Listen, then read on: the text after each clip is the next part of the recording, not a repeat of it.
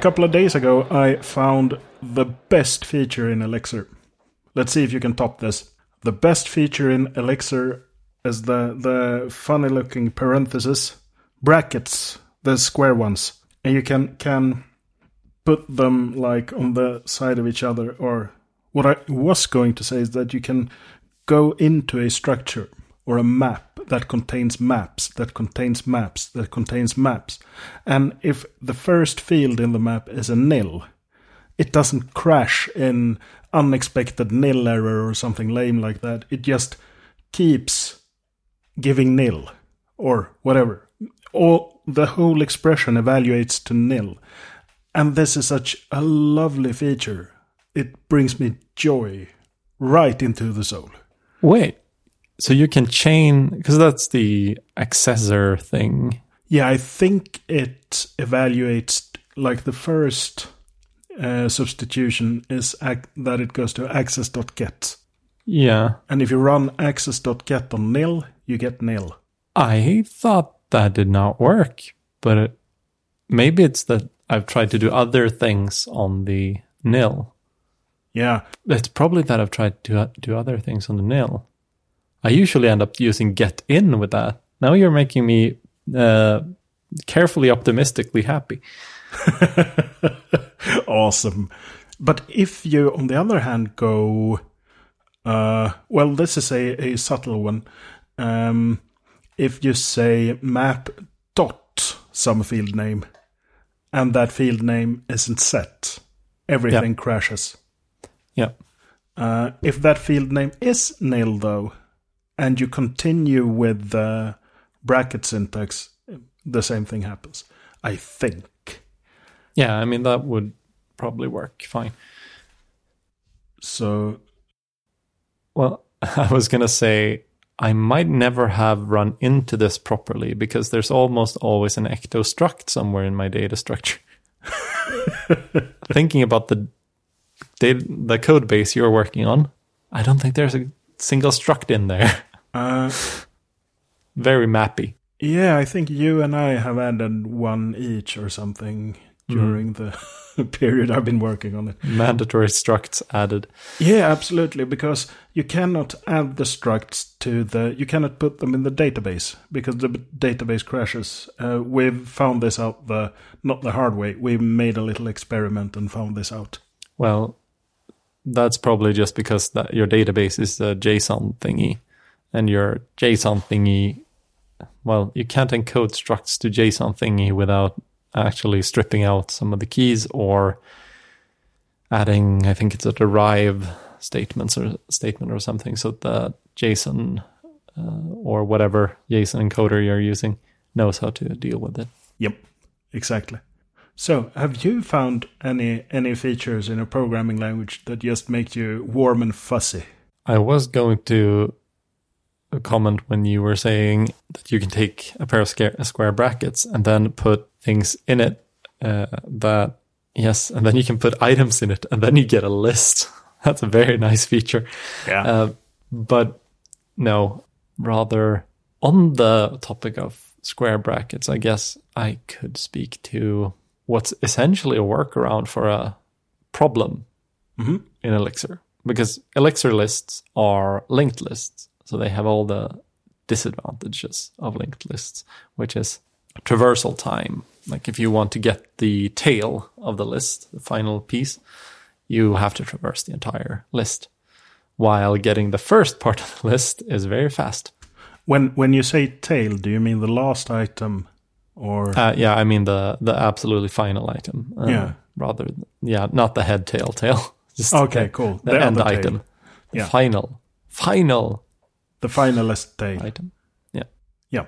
But when you're dealing with binary and building binaries, Elixir has this pretty convenient and rather neat workaround that IO lists, which are lists in lists in lists in lists with eventually some binary data in them and binary data in Elixir can also be strings because strings are binaries. But when I was working on this ID3 library, it's actually published now, uh, and changelog has taken over it. So yay! Oh, hey, does this mean that you won open source? You published an open source library that you don't have to maintain. Yep, I'm a winner. Cool. I have succeeded. I have written the code and it's not my problem. So good. Yeah, it's fantastic. But when doing that, we needed to build binaries. Like parsing binaries is super nice with binary pattern matching. Building them, the naive approach is sort of concatenating binaries. And that's not great in the long run because let's say you are adding a bunch of small binaries to a big binary and the big binary has is 56 megs or something because it's an mp3 file then you would have to make copies upon copies on copies of these because that's how binaries work. And that's how immutability works. And uh, sometimes you can get away with sort of copy on write but the thing you're doing when concatenating is writing. So you screw that up like instantly. And i guess a language like haskell might be able to do that in some lazy fashion where it doesn't really do the operation until it's it has to. Kinda. and in that way it could batch it together and not do all the hard work. Yeah, it it solves it in another way. It's we can speak about that later. Yeah, Elixir can't do that because anything could happen at any time, sort of. But IO lists are pretty cheap to build, and you just shove more and more binaries in these lists, and the items in a list don't change. If the items aren't changing, it doesn't have to make new copies until uh, you actually try to change anything and uh, immutability and all. So you don't have to keep murdering your garbage collector. You don't have to fight with memory. Instead, you just build these lists, lists in lists in lists, and instead of uh, dealing with the head or tail problem, it's like, oh, I need to add something at the start of this list. Well, I'll just put it in a list. It's a list and a list and a list and a list. And then when you want to turn that into your final binary, it's just one function call, and it quite efficiently flattens it out and uh, turns it into a binary. That's so good. I need to look into them. yeah, it's quite nice. I believe that's also how EEx templates are done. Ah, So there's large chunks that are just inert binary, and then there's like, oh, this is a dynamic part. It can it can produce one or more items, um, yeah.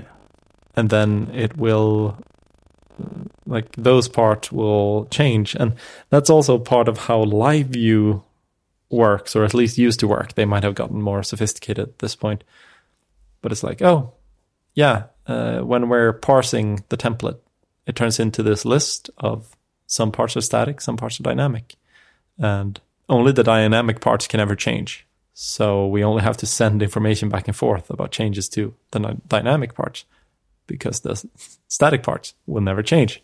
Cool. Yeah. So it all it all sort of fits together. It's used in a number of useful ways. Phoenix has very very fast uh, template rendering, Yeah. even with the regular dead views.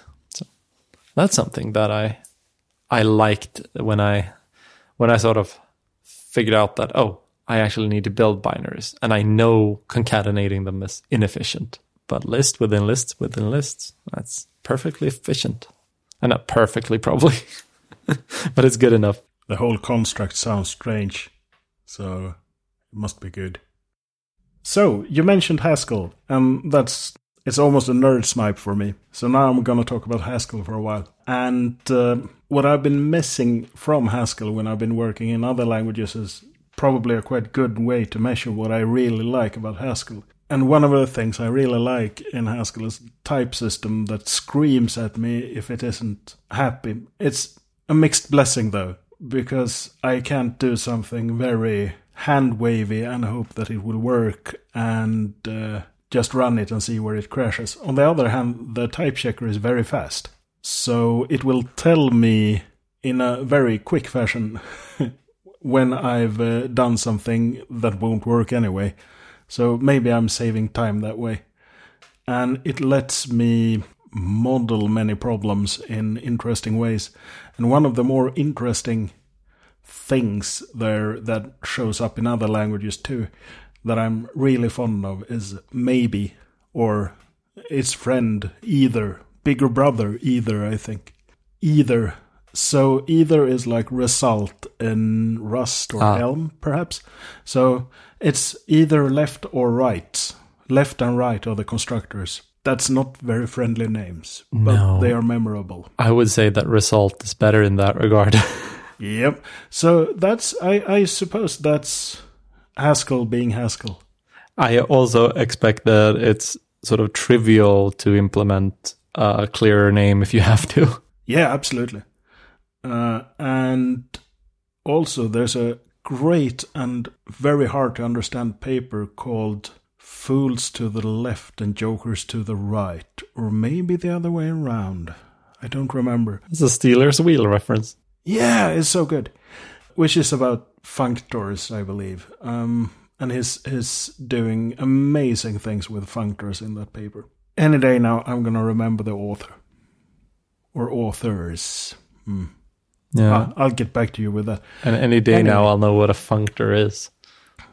Yeah, it's a beautiful little shy creature. And also, having both either and maybe lets me structure my code so I can say if something can fail in a way where I don't care about the failure, I can put maybe around it. And if something can fail in a way where I care about the failure, I can put either around it.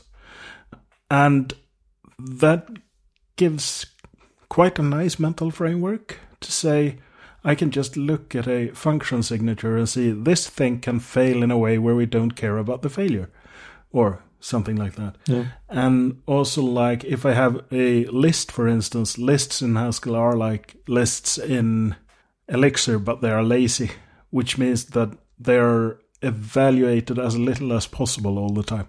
Hmm. And well, that aside, I have a function that evaluates to a maybe list of something. And I think it's absolutely perfectly fine if the list is empty. Yeah. But there can be some error that makes the list empty or puts weird things in it. And then I can evaluate everything to nothing. But if I'm happy with the list generated, I can put just around the list and keep on working on this this uh, beautiful result. Yeah. So does this make sense at all? Yeah. Uh, I really didn't like maybes and I absolutely hated results when I got into Elm. What what made what made you so unhappy with them? So the maybes I got over pretty quickly because they they make very clear sense. Yep. Dict get can fail to get an item. Yep. Okay, yeah, that's fair enough, I guess.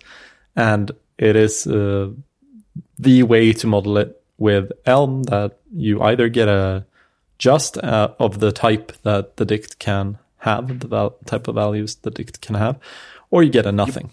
That's pretty clear. Now, one thing that drove me absolutely nuts in this particular code base is that so many things in that particular code I was learning on were results. and they never stopped being results. It's not like they took a result and then at the time that they were evaluating this, uh, in this case, a lot of it was parsing JSON. So let's say it, you were parsing this document you were loading. And if it failed to parse, of course, that's an error. And if it uh, succeeded, it's an OK, which is the two types of states that a result can be, or the two types that make up a result. And then at the point where the result was returned, they did not interpret the result. They just shoved it into the model, which meant that you either had a successful result or a failed result. And then I would have been happy to say you rendered something based off of that, but it was much more complex than that. They used results with different kind kinds of failed resolutions as sort of, oh, we haven't attempted to fetch this information yet. We haven't tried to load this information yet. We're waiting for this uh, information now and a bunch of other sort of it's not ready yet type of outcomes that, that made things a lot more complex. And maybe that's a good pattern. It didn't feel like a good pattern. I think if you have a list of the documents you've loaded, it's probably best if that's a, a list uh, like the type uh, information should be list document, not list result document in many cases. Yeah. there are probably cases where it's wise to sort of keep that information around. One advantage is, of course, they could potentially render out like uh, this document is fine, this had an error loading, this is fine, this is an error loading, but it means that anytime you need to access any of the data, you get this you get this sort of uh, code wildly building out to the right, down and to the right, as you unpack these data structures just to do the common case, which drove me slightly nutty. But I, have become fast friends with Maybe, and I'm okay with the result. I can totally see why. In both cases, I think you could have uh, great use for both. I wonder what the name of that is in Elm, but FMAP in uh, Haskell and uh, Bind, I think the name. I think it's map and and then that you're talking about, but I'm not sure. Oh, cool! Because they let you uh, do things with the the thing you and then and uh, map over, so that's quite useful. Yeah, and and removes quite a bit of case expressions. Yeah, but they replace them with with map and and thens. So yeah, it's just yep. sometimes it's nice if you can boil it down to actually only dealing with the successful data, and uh, they never did that. Absolutely, yeah. It's I think we say crash early, crash often, or do we? Let it crash is what I heard. Uh, but yeah, breaking yeah. breaking early is probably is usually a good idea. So this would never really break, which is fair enough if you're doing Elm. You're not supposed to sort of throw, you're not supposed to cause exceptions. Huh. But oh, well. when when you're getting an error, maybe you should do something with that uh, ASAP. But it might also be yeah. some philosophy I'm not super fond of, or it's just that that code is absolute chaos, and it was made by other people, which is always upsetting. Absolutely. It's the worst. Things that make me happy right now. Yeah. Uh, sort of real timey stuff. so in Elixir, I've been I've been poking around with a Telegram bot again, and it's so satisfying when it works. Uh, but have connecting sort of a Telegram bot client to the Telegram bot API and just having it there, long polling for updates. You send it a message and almost instantly have it in your live view processed in whatever way you're you're keen on. It's just I like it's a very satisfying flow and compared to what that would look like, for example, in Python, where it's like, oh, we need to be ready for messages in. So we need to do some kind of receive call here, then do the operations if we get some data, and then we need to poke it back out, or we need to get into the whole async IO thing and pretend that we are doing uh, Node. But in this case, it's just like, oh, yeah, we have a gen server sort of dealio. Uh, we write a callback. It deals with the thing.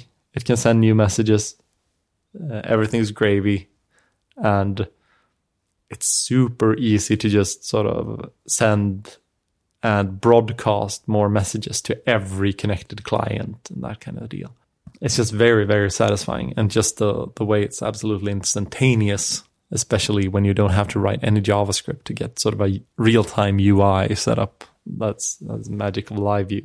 That sounds amazing. Yeah, not writing JavaScript sounds really good too. It's well, one thing in JavaScript that made me happy today is that the greater than, less than, and equal to operators work with date objects. Because that's one of the footguns of Elixir, that the DateTime is a struct, and structs behave in a very interesting way if you do normal comparisons. Yeah, I think it's an inherited Erlang footgun, and it's definitely interesting. Yeah, and it's it's one of those big footguns, and I think I think I replaced my feet five or six times with that foot gun. Uh, so when I don't have to care about it, it's just wow. Uh, but then there are other things yeah. that are more frustrating. Uh, but the date support in JavaScript has become so much better the last uh, 20 years. Yeah, I guess you don't need moment.js anymore in many cases. Yeah, I've heard that from from lots of people, and since I've n- never really known how to use Moment.js, I feel like like a superhero. Yeah, I definitely used Moment.js a fair bit. Uh, it's it's very good, or it was very good, especially like oh, I have a date time in some kind of format. Ah, I need a d- date time object parse. okay, done. Yeah, Sweet. it was magic. Like the jQuery of dates. So good. Those kind of libraries are so good. Should be used more. It's one of those fascinating things. Me and a coworker of mine, we've been talking quite a lot about having big building blocks, and especially big building blocks that everyone on the team have agreed on and know. I suppose in your case, one of those big building blocks is Phoenix. That's not true in our case. So we're building them ourselves, uh, which probably makes it more interesting to onboard on this team. But yeah, Yeah. any day now, we'll migrate everything to. I was going to say something outrageous on the back end, but I. my brain just shut down. uh, Haskell. Of course. Have you played around with bots at all? What kind of bots? Autobots, Decepticons? No, um, chatbots. like Uh, yeah, IRC chatbots a very long time ago. I think I have some of them on GitHub. Uh, one of the more interesting ones is one that reads. You can feed it a uh, an IRC log chat history, and then it will, using Markov chains, uh, send new messages to the channel after roughly every 20 messages or something. Uh, so that was was kind of stupid and fun, especially since the people in that channel talked in a way that was very good for Markov chains. they were highly optimized for for being replaced by bots. Absolutely. Have you played around with bots? Yeah, mostly with this Telegram thing. I we did at a previous job of mine build out that was in Node for no particular reason, uh, but a Slack bot that operated a toy monkey. The toy monkey was one of those where if you remove its banana, which is mounted with a magnet, it goes. I think they described it as apeshit, uh, and it got very noisy and did a bunch of annoying sounds whenever that happened. And then we operated on the on the monkey and we rip, sort of uh, con- we embedded a pie in it, Raspberry Pi, Mhm. Connected a speaker.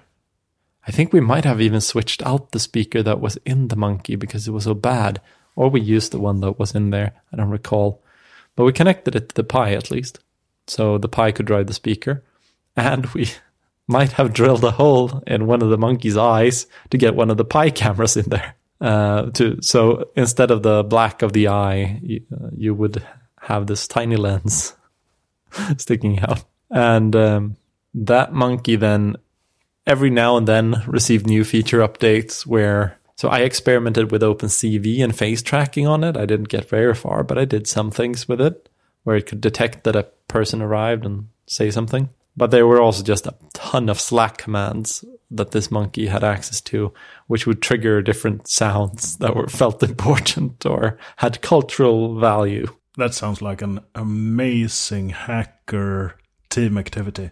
Yeah, it was a it was a good it was a good one. It was one of the proper. We we sat down and did something really stupid and spent some time doing Yeah, doing team building and uh, building as a team as well. so good. the fair risk of uh, Raspberry Pi overheating in a monkey, though. I'll let you know. I'll let me know. Yeah, yeah, maybe it needs like a cooling thingy Yeah, on its yeah. back or something. we should have put a, a cool cooling plate out the back of the monkey and just put a big fan in its Yeah. backpack. But we had the power bank there, so yeah. Oh, it's like I'm thinking of the rat things. Are they in Snow Crash or are they Are they a Stephenson or a Gibson? I'm not sure which rat things you're talking about. Rat things are kidnapped dogs that have been turned into dog cyborgs. They have a, a nuclear power plant in their torso. Oh, I think that's a snow not? crash. Uh, there, It's a snow crash, right? there's a weird modified dog in Gibson, but that one just blows up. It's a slam hound. Yeah, that's not as cool. And and the one of the other cool things with the rat things is that they are living in a virtual world where they are, I don't know, chasing cats and eating beef all day, eating steak. I think when they are not activated to hunt something in the real world. All right. So yeah, I think I need to read Snow Crash again. Yeah. I wonder if it's if it's as much fun to read today. It's going to be a lot of oh oh people are really trying to do this. Yeah, it's oh, yeah. I wonder if those ideas are memes in the way that they are like uh, they start existing by themselves and then spread spread, or if someone has read the book and told someone, or if the people who are doing this have read the book and are trying to copy it, or Yeah, I don't know. why is the world so strange and bad? Is what I'm. Otherwise, I've been pretty happy with playing around with. It's not a programming language as such, but Tailwind, Tailwind CSS. Oh yeah. Like it's a mixed bag. It's definitely not. It doesn't feel sort of clean uh, or sort of well structured. It's not like you feel like you're doing God's work or working at the perfect abstraction layer or anything when you're doing it.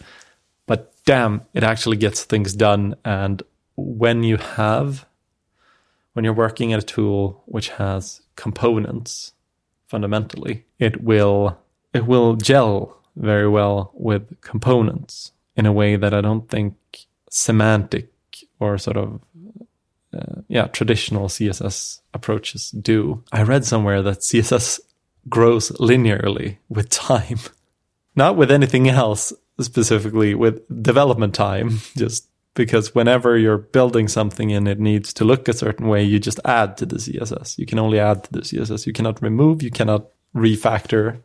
You CSS only grows, and I think that's my experience from from most uses of CSS that it does actually just grow. Yeah. Uh, so you've been using Tailwind for a while, right?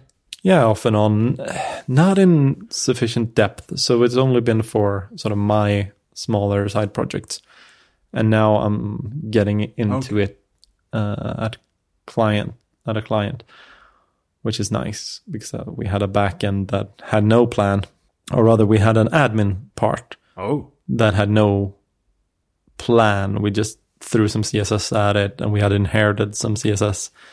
And now, rather, we're we're working off of a Tailwind UI template, and I've spent some time converting at least some of what we're doing into a few components and stuff. So uh, it's a good start, I think. Cool. Then I'll get back to you in a year or something and ask you how how it is to work in old Tailwind. Yeah. Yeah, I mean, I think in many ways it's, uh, well, it takes a very different tack than, for example, Bootstrap, where I was, a, after a while, frustrated that you could see every site was using Bootstrap and it was so obvious. Yep. Uh, but also, Bootstrap gave you these great utilities for structuring a page uh, and you could move really quickly, but it was really difficult to modify and adapt to your own thing, or it was quite difficult. Yep. And after a while, you were back to to the normal CSS challenges. hmm Yeah. And I don't think Tailwind will go that way. It may grow its own challenges, and it definitely. So I spoke to Alex Koutmos, and he's done a fair bit of Tailwind, and he was like, "Yeah, you have to. You definitely have to component componentize, or whatever, uh, turn things into components, or and break it apart, because it will become just tag soup after a while. If you have a top to bottom HTML thing and you've written just Tailwind classes on all the elements, it's gonna get difficult. But if it's a component of 20 or so lines, it's clear enough. Uh, yeah, I guess that's the sort of sort of thing there. Uh, you can't get away from it in computers. You need some level of abstraction here and there to constrain complexity. I think Tailwind does a decent job of tackling something that's clearly quite difficult because there have been a ton of different approaches and all of them are like, be very disciplined about this. And Tailwind doesn't actually require much discipline, which is probably a big reason why it's popular and why I think it might work. So good. Yeah. Not demanding discipline is very good. Because demanding discipline, that's work. That's lots of work. And if I want to, to use up all my willpower at work, I could start working in C or assembly or something. Which is me ranting, but yeah. Yeah. There should be a, a limit to how much energy you need to put into something that's. Or wait, this is me as a backend developer going front end isn't really. Ah, I should really stop ranting. Maybe it's only me that's disappointed in why is CSS so incredibly hard, and why is everything so so? It's fractal. It feels fractal working in CSS. It's just so many corners, and all of them are sharp. But I think that's also the case for the backend. Like everything in computers are is sort of fractally difficult. In some cases, there are perhaps better designed abstractions to work on top of. I know Chris Keathley has said this about uh, about abstractions that good abstractions are the type of abstractions you forget that you're using. sort of, you don't think about the network stack. Yeah. You don't think about TCP, TCP IP or uh, TCP and UDP. Like, only if you're doing things that are very close there and where those concerns are super important. But generally, you can just ignore most of the network stack. You can use the abstractions provided, like, oh, IP addresses and ports and hosts and stuff. But you very rarely have to, like, oh, no, no. Something's caught up in the TCP again. I better, better fix that. It generally just works. And the abstractions are good enough that you don't find that it leaks or that it exposes too few knobs for you. And I think in the browser, we've had this slightly ad hoc approach and uneven uh, distribution of of progress. So you can never really rely on the abstractions. And then the moment you start twiddling the knobs under the hood of any of these abstractions, suddenly things start to blow up. I'm thinking like accessibility, for example a website by default has quite good accessibility, but is a lot of work to maintain good accessibility while building out a sort of rich front end UI. And it's a lot of work to make something, keep something looking good while keeping it mobile friendly and keeping it desktop friendly and keeping it iPad friendly at the same time moving forward. But I don't think it's fundamentally different from from the challenges of the back end. But it might be that some of some of those abstractions are more thoroughly in place and maybe a bit better, more reliable in the back end. It could also be that there are fewer variables because that code, the backend code, runs on a machine that I'm very familiar with, using infrastructure that I'm very familiar with and the language I'm very familiar with, and so on. Uh, so there's. Ah, but I hear a key. Familiar. Yeah. Yeah, but but it's not only that I'm a backend developer, even though that's a, a, huge part of it, of course. Uh, it's also that if I want to run my code on my front end code, on an iPad, on an, the latest iPhone, on mm. a 10 year old Android phone, on the horrible ancient stuff they're using at the municipality offices and so on. I want there's no chance I can be familiar with all of those to the same extent. that I'm familiar with the stuff I'm working on every day. Yeah, the more interfaces you want to work with your thing, the harder it is to achieve or maintain, especially given any level of complexity. Like if you if you built a basic website, it's pretty easy to make it work across all those devices you listed. Uh, but the more nuanced and more particular you get about what it is supposed to be and what the experience is supposed to be, the harder it is to hit that goal. And I guess the the more inaccessible you decide to make your application, the easier it gets. Like constraints, like we don't have to serve these types of people, or this type of client, or this type of device, or uh, we don't have use any of these APIs. And suddenly boils down to, I guess, the the application that you never have to deal with at all. That's the best one. the completely inaccessible thing that just runs on a server and does things, uh, but it's very rarely useful. And it's in the intersection of usefulness, I think, that everything gets complicated. Yeah. I prefer to write my programs as proofs and hope that they never run. It's enough if they type check. Yeah. Also, a long time ago, uh, there was quite a lot of. I think this was back in the Netscape Internet Explorer days. Uh, there was quite a lot of uh, speaking about graceful.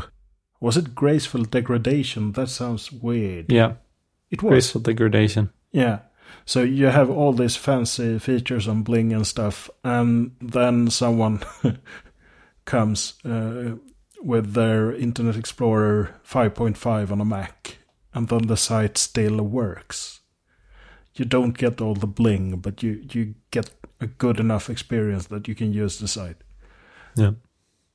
I don't know if it has fallen out of fashion or if there's a better term for it now, but Yeah, they switched the terminology and changed the uh, sort of changed the idea a little bit. I think uh, the one I hear more about is, but now I haven't heard of it in a bit. Progressive enhancement. that's a good one. So you start with the fundamentals. You make those fundamentals work, and then you can enhance it based off of conveniences that are available, improvements that are available. But you start with the foundational functionality and work up from there. Yeah, has that fallen out of fashion since the big SPAs started doing the thing? I mean, it, it, it both graceful degradation and progressive enhancement, neither of which have ever achieved proper fashionable status. It's fashionable to want them as a Yeah, developer. yeah. It's it's one of those things that uh, my hipster folk that that I the people that get what I'm writing and like what I do, they they would be all for it. Uh, they would be keen on it. I am keen on it, but no one ever wants to pay for it. cool. That's my experience, at least. Yeah, so as usual, we're we're belonging to some kind of strange cult, worshipping the progressive enhancement. Artisanal, artisanal indie web, Yeah, handcrafted bits and bytes.